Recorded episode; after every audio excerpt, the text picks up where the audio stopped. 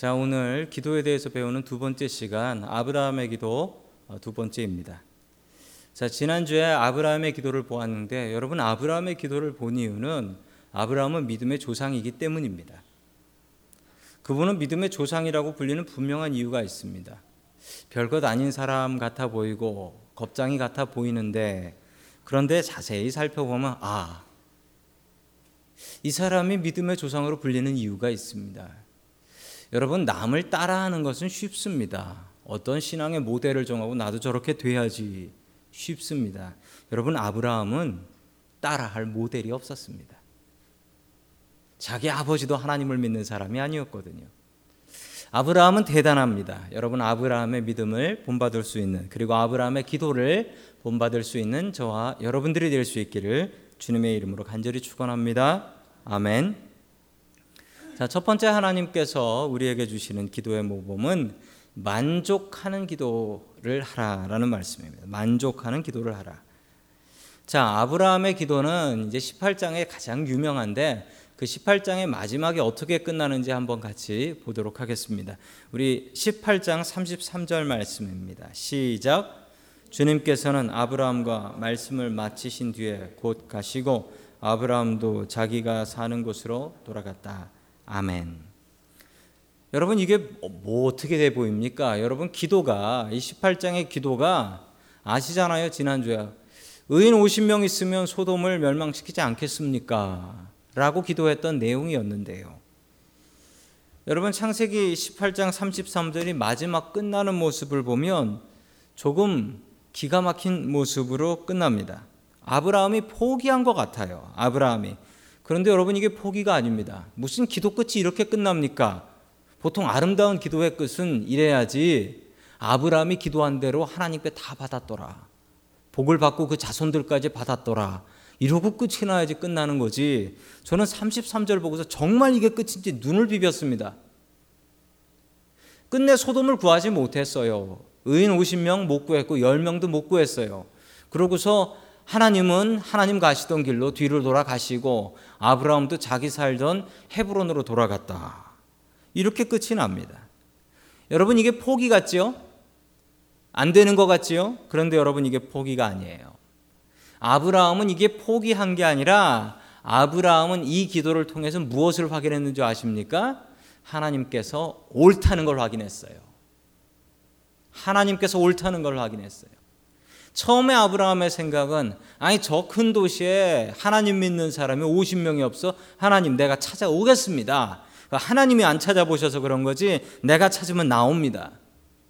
그리고서 45명으로 줄여서 45명이면 찾을 수 있어 쭉 줄어가지고 끝내 10명으로 갔지요. 그러면서 아브라함이 뭘 배웠을까요? 하나님이 오르시구나. 이걸 배웠어요. 하나님이 오르시네. 나는 50명 있는 줄 알았는데. 하나님이 저 도시를 멸망시킬 만하네. 멸망해도 할 말 없네. 이걸 배웠습니다. 어떻게 해요? 기도로 배웠습니다.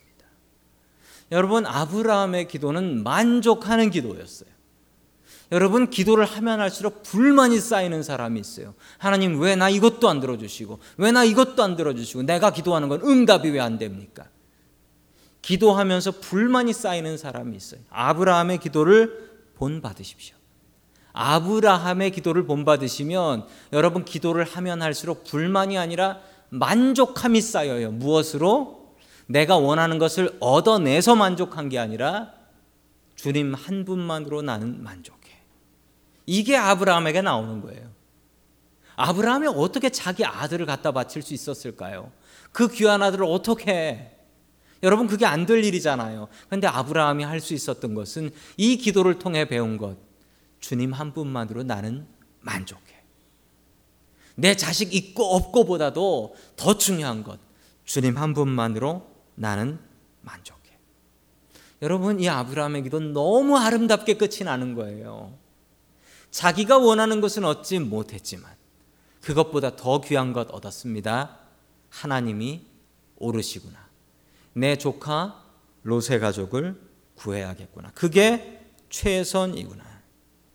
기도하기 전에 아브라함은 하나님 너무해. 어떻게 50명이 넘는 의인들이 있는데 저 도시를 멸망시키나 생각했는데 기도가 끝나고 나서 하나님 당신이 옳습니다. 하나님 당신이 맞습니다. 제가 알면 뭘 알겠습니까? 이걸 고백하는 아브라함이 되었습니다. 여러분 아브라함 같이 기도하십시오. 하나님의 뜻을 알고 하나님 한 분만으로 만족하는 기도입니다. 여러분 오늘 이 시간 기도하고 일어나실 때 여러분의 기도 제목이 바로 응답은 되지 않는다 할지라도 이 아브라함과 같은 이 마음 하나님 당신이 옳습니다. 주님 한 분만으로 나는 만족하며 떠납니다. 이 마음으로 떠날 수 있기를 주님의 이름으로 간절히 축원합니다. 아멘. 두 번째 하나님께서 우리에게 주시는 말씀은 가족을 위한 기도를 하라라는 말씀입니다. 가족을 위해서 기도해야 됩니다. 여러분 가족을 위해서 얼마나 많이 기도하십니까? 여러분 예상외로 가족을 위해서 기도하지 않는 분들이 참 많이 있고 가족 사이에도 사이가 좋지 않은 분들이 참 많이 있습니다. 롯은 롯에게 롯은 아브라함에게 조카 이상의 존재였습니다. 창세기 14장에 보면 롯이 가나안 왕 다섯 사람 뭐 다섯 사람의 왕한테 붙잡혀 가는데 이 아브라함이 자기 종들을 군인 아니에요. 종들을 318명의 종들을 데리고 군인도 아닌 종들을 데리고 가서 이 왕을 잡아가지고 자기 조카와 조카의 가족과 조카의 재산을 모두 다 구해가지고 옵니다. 여러분 얼마나 대단한 아브라함입니까? 그러나 아브라함은 다시 집으로 돌아와서 아내를 여동생이라고 속이는 다시 비겁자로 변신하죠. 롯은 그런데 어떤 사람이었을까요? 아브라함에게 그런 가치가 있었던 사람이었을까요? 여러분, 롯이 아브라함에게 했던 일 한번 보겠습니다. 창세기 13장 9절 봅니다. 시작. 내가 보는 앞에 땅이 얼마든지 있으니 따로 떨어져 살자. 내가 왼쪽으로 가면 나는 오른쪽으로 가고 내가 오른쪽으로 가면 나는 왼쪽으로 가겠다. 아멘. 둘의 재산이 너무 커져서 서로 양치는 목동들이 다툼을 하게 되었죠. 서로 양들의 먹일 풀이 부족해서 같이 모여 살다 보니까 풀이 부족해서 누구 양을 먹이냐 싸우고 물이 부족해서 누구 물을 먹이냐 뭐 이런 싸움이 붙었습니다. 자 그러자 아브라함이 담대하게 이야기합니다. 네가 보이는 데서 네가 먼저 선택해라. 네가 선택하는 그곳은 네가 가고 나는 그 근처도 안 가고 다른 쪽으로 가겠다. 이게 뭡니까 아브라함이 너를 위해서 너를 위해서 내가 무슨 희생이라도 무슨 양보라도 하겠다. 아브라함이 나이가 많죠. 보통 한국 문화는 어떻습니까? 한국 문화는 나이 적은 사람이 나이 많은 사람한테 양보해야 되죠. 양보해야 됩니다. 그래서 한국 가면 뭐 지하철 지하철이나 버스를 버스를 타고 가면 그 좋은 자리들은 다 경로석, 양보석 이렇게 돼 있고요. 거기 가면은 뭐 젊은 사람 앉아 있다도 벌떡 일어나 가지고 자리를 비킵니다. 그런데 미국은 안 그렇더라고요. 제가 얼마 전에 바트 타봤는데 미국은 안 그렇더라고요. 노인분들이 서 계시고 젊은 사람이 그 앞에서 앉아 있는 경우도 많이 보았습니다. 자, 아브라함의 집과 롯의 집이 이 일로 다툼을 하고 그리고 네가 먼저 선택해라. 아니 어른이 먼저 선택해야지. 그 밑사람이 먼저 선택하는 경우가 어디 있습니까? 그게 아브라함의 사랑이에요. 롯을 향한.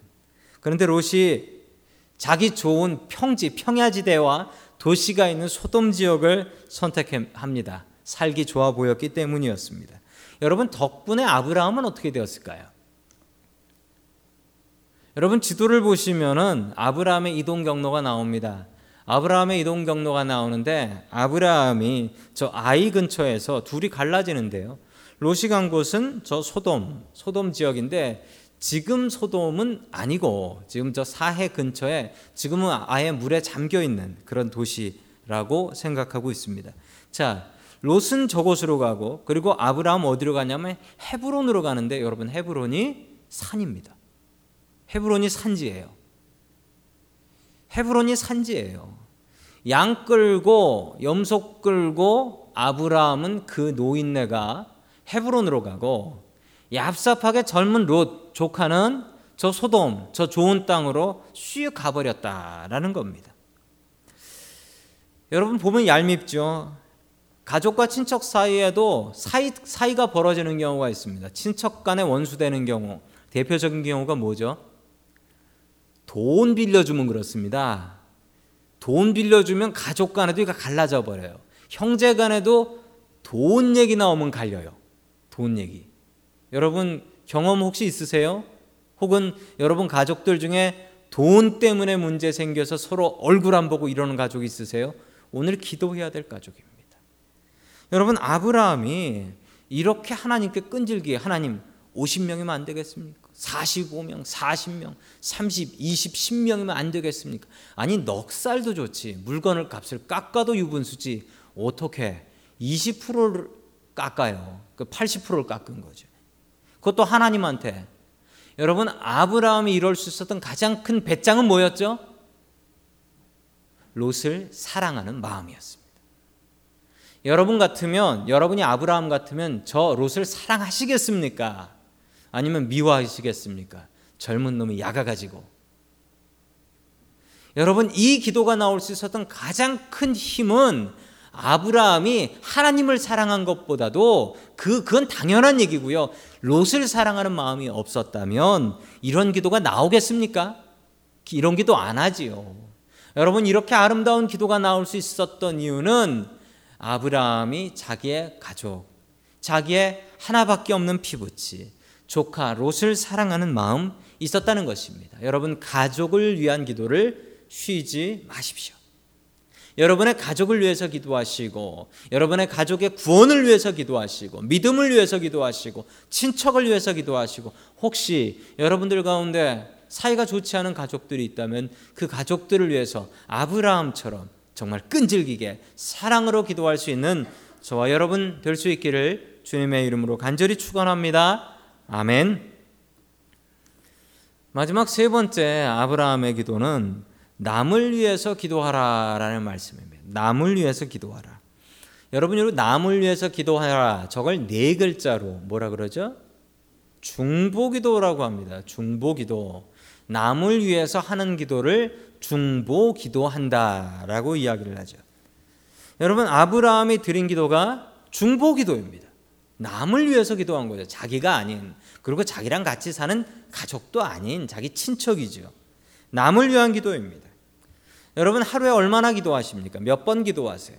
여러분 그런데 오늘 한 기도를 잘 세워 보십시오. 그 중에서 여러분이 남을 위해서 한 기도는 얼마나 되십니까? 여러분 남을 위해서 얼마나 기도하세요? 여러분 내 기도가 먼저가 아닙니다. 기도하는 순서에는 맨 마지막이 내 기도예요. 내 기도 바로 하기 전에 해야 될 기도가 남을 위한 기도예요. 이게 아름다운 기도예요. 내 기도만 딱 하고 자리 일어나면 그건 바른 기도가 아니에요. 하나님의 이름을 부르고 하나님께 감사한 것, 죄 지은 것 고백한 다음에는 남을 위해서 기도해야 돼요. 그리고 나서 시간이 남으면 나를 위해서 기도하는 거예요. 아브라함의 기도는 그렇게 아름답습니다. 오늘 아브라함의 기도에는 자기 기도가 하나도 나오지 않습니다. 남을 위한 중보의 기도만 합니다. 여러분 미운 사람 있으면 더 기도해야 합니다. 그 사람 잘 되라고 더 기도해야 됩니다. 그러면 어떻게 될까요? 그 사람 용서할 수 있는 마음이 생깁니다. 그 사람 잘 됩니다. 그런데 더 좋은 것은 그 기도를 통하여 내가 변하고 내가 하나님의 뜻대로 살아가고 내가 잘 되고 내가 용서할 마음이 생깁니다. 여러분 사람은 이기적이에요. 사람은 이기적이어서 자기 기도합니다. 내 새끼, 내 자식, 내 가족을 위해서만 기도합니다. 여러분 사람이 이기적이에요. 여러분 주기도문에 제일 먼저 시작이 어떻게 시작합니까? 하늘에 계신 우리 아버지라고 시작하지 않습니까? 내 아버지가 아니라 우리 모두의 아버지라고 시작하지 않습니까? 그러니 나를 위해서만 기도하는 게 아니라 다른 사람을 위해서도 기도해야죠. 인류의 역사상 가장 기도 열심히 하시고 그리고 가장 많은 기도 응답 받았다는 분이 기도의 성자였던 그리고 고아의 아버지였다라고 하던 이 조지 뮬러라는 목사님이십니다. 고아들을 키우셨는데 밥 떨어지면 기도하셨대요. 우리 고아들 줄 밥이 없으면 기도하셨는데 정말 기가 막히게도 밥 떨어져서 기도하면 밥이 오더래요. 밥이 오더래요. 이분이 하신 말씀입니다. 사람이 정말 기도하면 변한다. 반드시 변한다. 기도는 상황을 변화시키기도 하지만 그 기도하는 사람을 변화시키신다. 아멘. 아멘. 여러분 기도하고 내 기도 제목이 바로 응답되고 바로 이루어지면 얼마나 좋겠습니까? 그런데 여러분 이 기도가 바로 응답되지 않을 때가 있거든요. 바로 응답되지 않고 그 기도 제목 기도하고 일어났는데도 세상은 그대로인 경우가 있거든요. 상황은 바뀌지 않은 게 있거든요. 여러분 기도를 이렇게 많이 하시고 기도 5만 번 응답 받으신 분이 하신 비결입니다. 기도를 하면 상황이 바뀌는 게 아니라 사람이 바뀐다. 그런데 결론은요. 내가 바뀌어서 내가 상황을 바꿔요. 하나님께서 나를 통해서 나는 하나님 이거 바꿔주세요라 얘기했는데 기도하고 나서 용기가 솟아서 내 힘으로 그걸 바꾸게 돼요. 여러분 이게 기도의 힘이고 기도의 위력입니다. 여러분 기도는 사람을 변화시킵니다. 나를 변화시킵니다. 기도하고 제일 먼저 바뀌어야 될 건 나예요. 내가 바뀌어야 돼요. 그래서 남을 위해서 기도하는 거예요. 그러면 내가 바뀌니까요. 또 조지 밀러 목사님께서 하신 말씀입니다. 어떤 사람이 기도하고 있는데도 변하지 않으면 그는 잘못 기도하고 있습니다. 기도를 했는데도 자기 자신이 변하지 않으면 그건 제대로 자기 자신이 기도하지 않는 거래요. 여러분 사람은 이기적입니다. 자기 기도만 하려고 하고 남의 기도는 하려 하지 않고 심지어 하나님의 음성도 들으려고 하지 않고 자기 기도 끝나면 벌떡 일어나는 게 인간의 모습입니다. 이 이기심을 극복하는 기도가 중보의 기도입니다. 이거 왜 기도해야 되냐고요? 이거 하면 이기심이 극복돼요.